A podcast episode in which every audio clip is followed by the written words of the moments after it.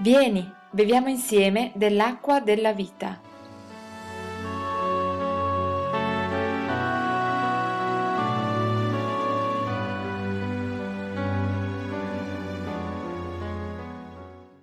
Fratelli, ricorriamo una parola molto conosciuta che ci riporta alla necessità di vivere la nostra vita per mezzo della fede.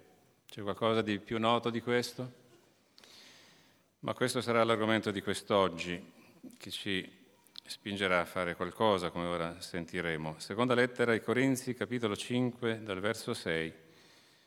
Siamo dunque sempre pieni di fiducia. Perdonate se mi è venuto alla mente questo magari, non è scritto nella Bibbia. Siamo sempre, dunque, sempre pieni di fiducia. E la mia mente ha partorito un magari. E quindi ricomincerò a leggere.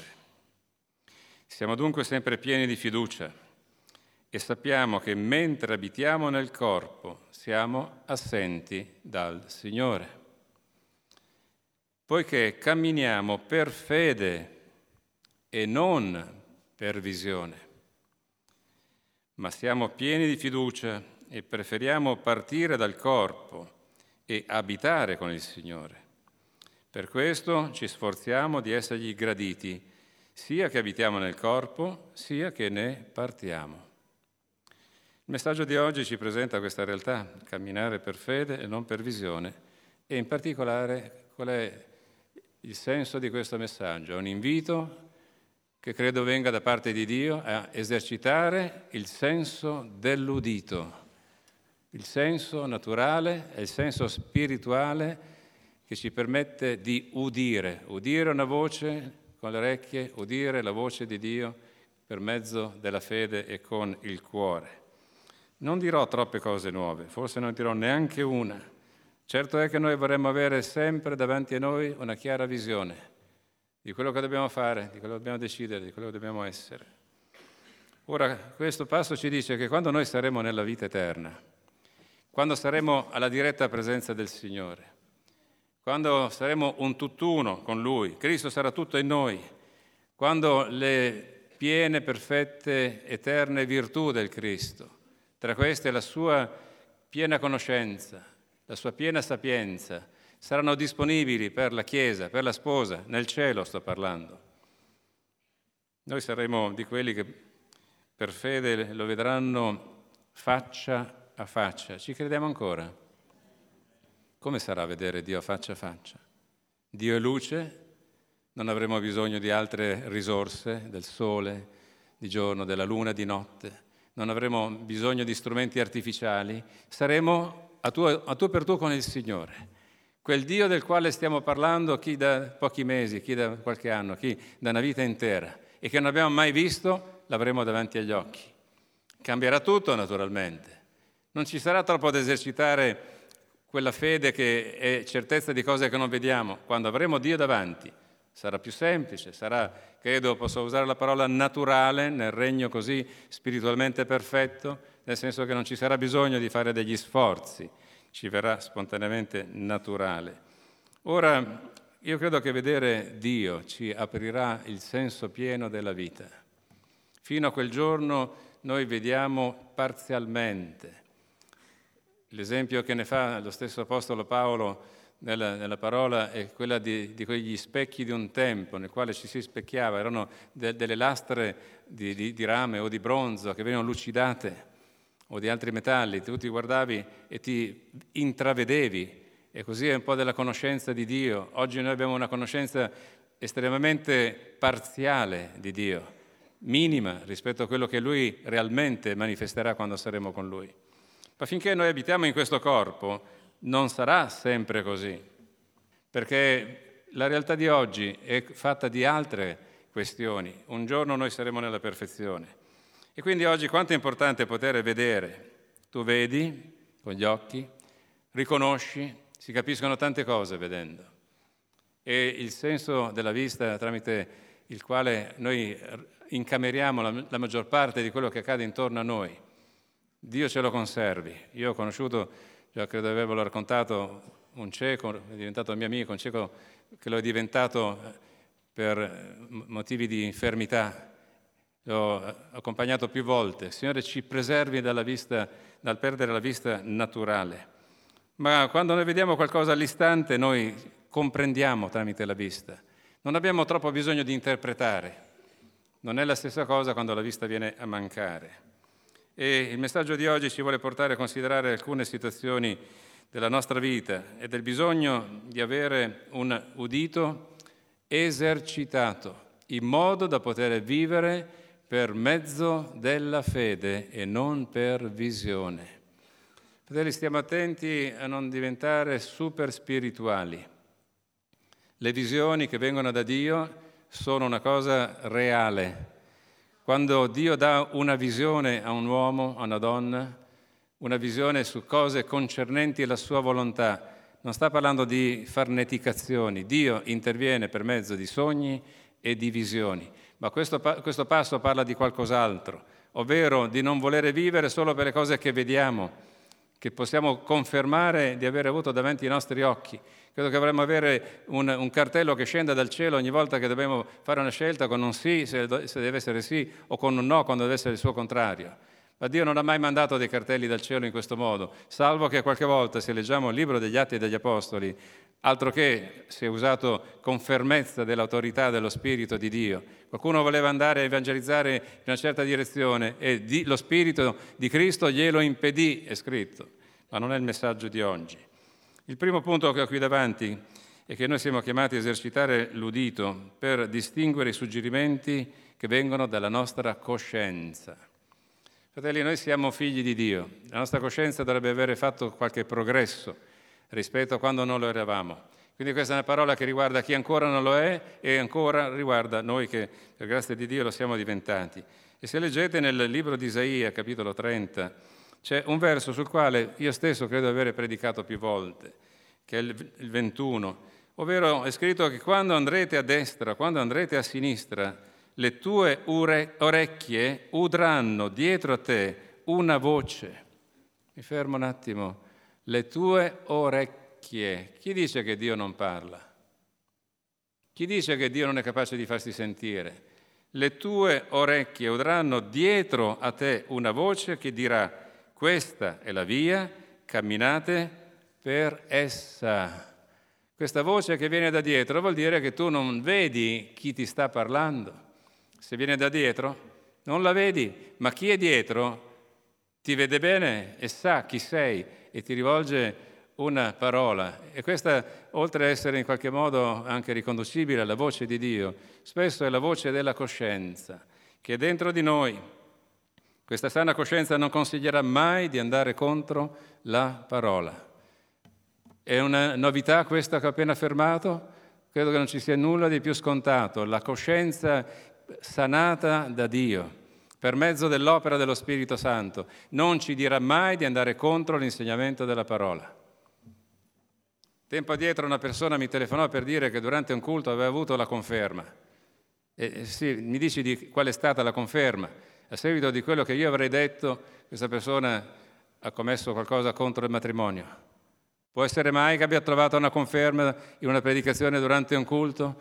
La coscienza sana non ci guiderà mai a fare delle cose contrarie alla parola.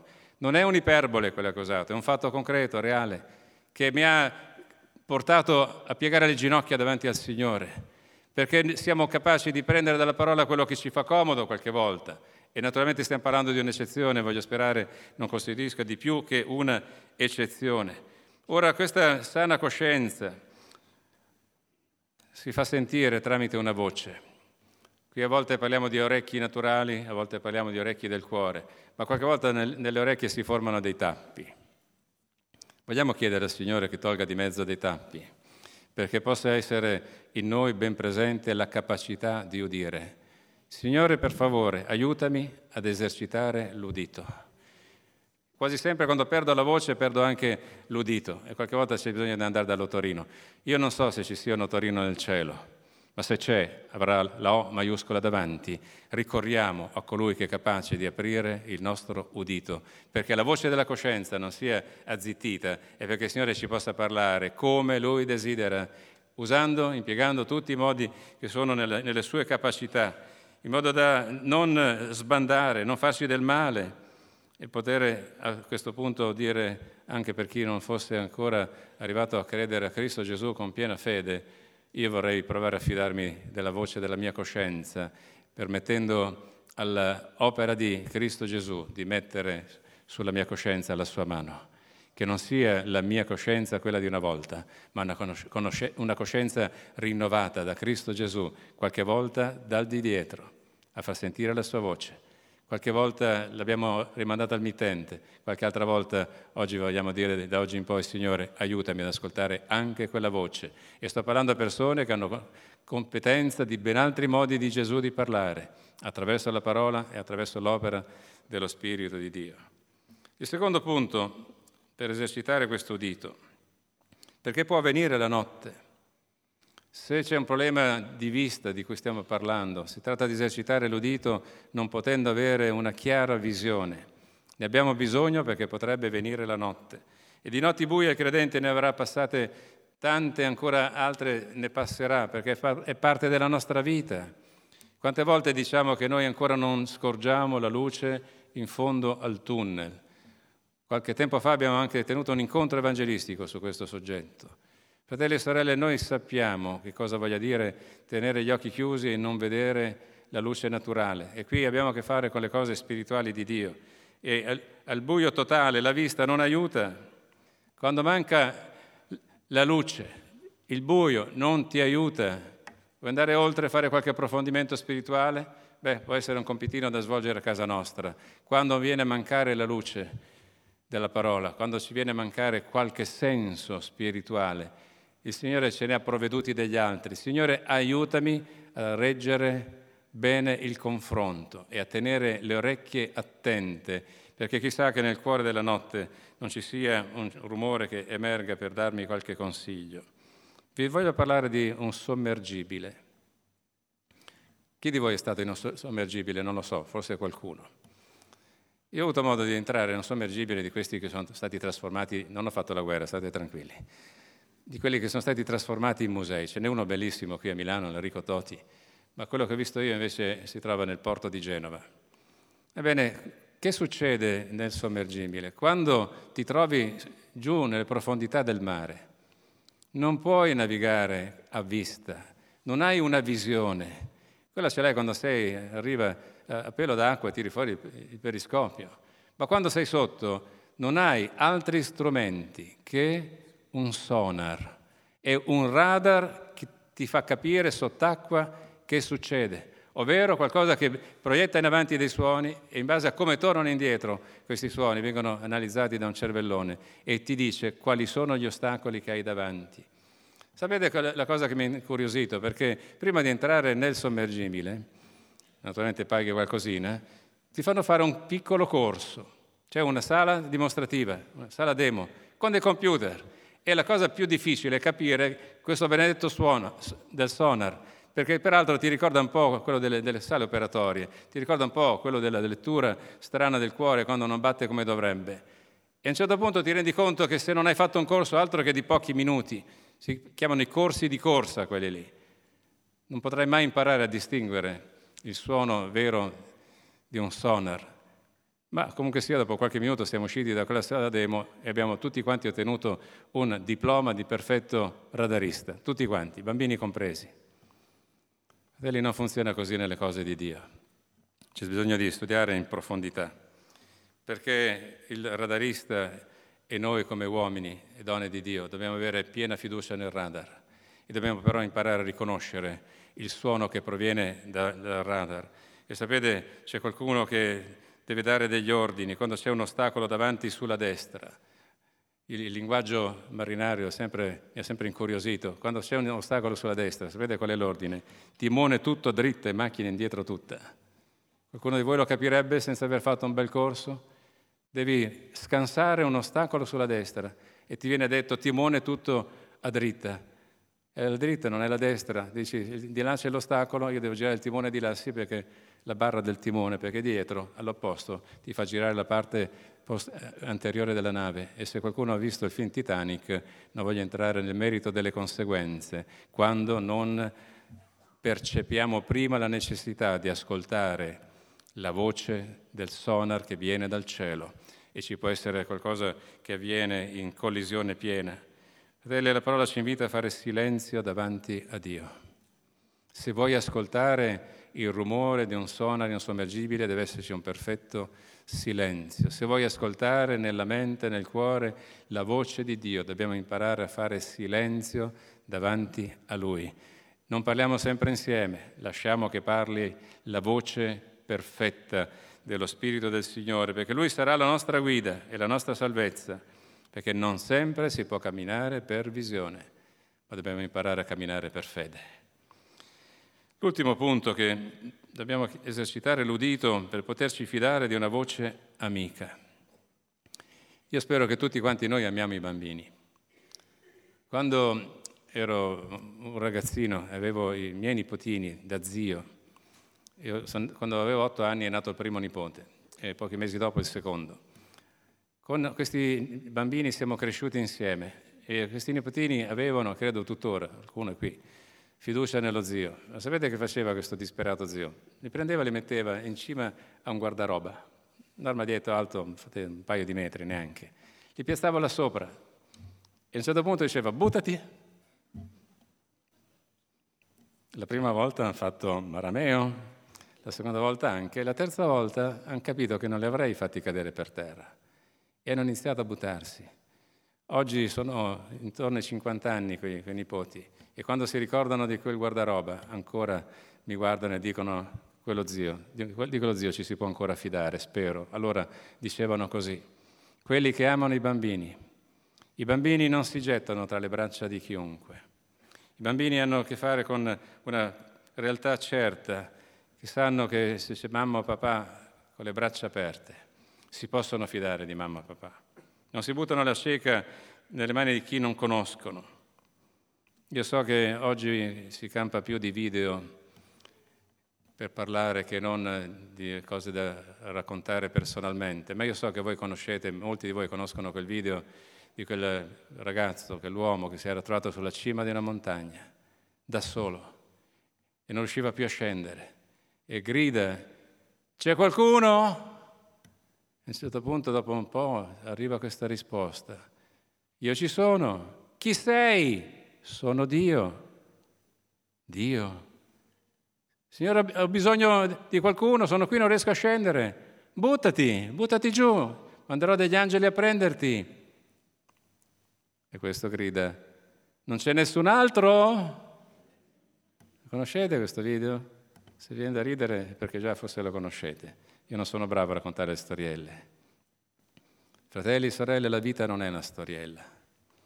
La vita è capacità per mezzo della fede, la vita cristiana, per mezzo della fede, di sapere riconoscere una voce amica, la voce di un padre. Dio è nostro Padre. La voce di Cristo Gesù, nostro Signore. Saperla riconoscere e sapere per mezzo della fede che noi tra le sue braccia ci possiamo lanciare. Non è un lanciarsi nel buio, nel vuoto, è lanciarsi tra le braccia di Cristo Gesù. Per far questo abbiamo bisogno che il nostro udito sia esercitato per distinguere altre voci, seguendo le quali ci andremo davvero a sfracellare e distinguerle da quelle che vengono dal cielo, perché questa è la volontà del nostro Dio. E la mia preghiera con voi è questa, Signore, aiutaci a camminare per mezzo della fede. Te lo chiediamo nel nome di Gesù, il benedetto in eterno.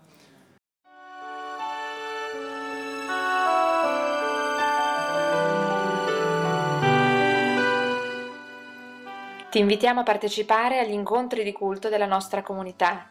Puoi trovare gli orari nella pagina Appuntamenti del nostro sito. Dio ti benedica.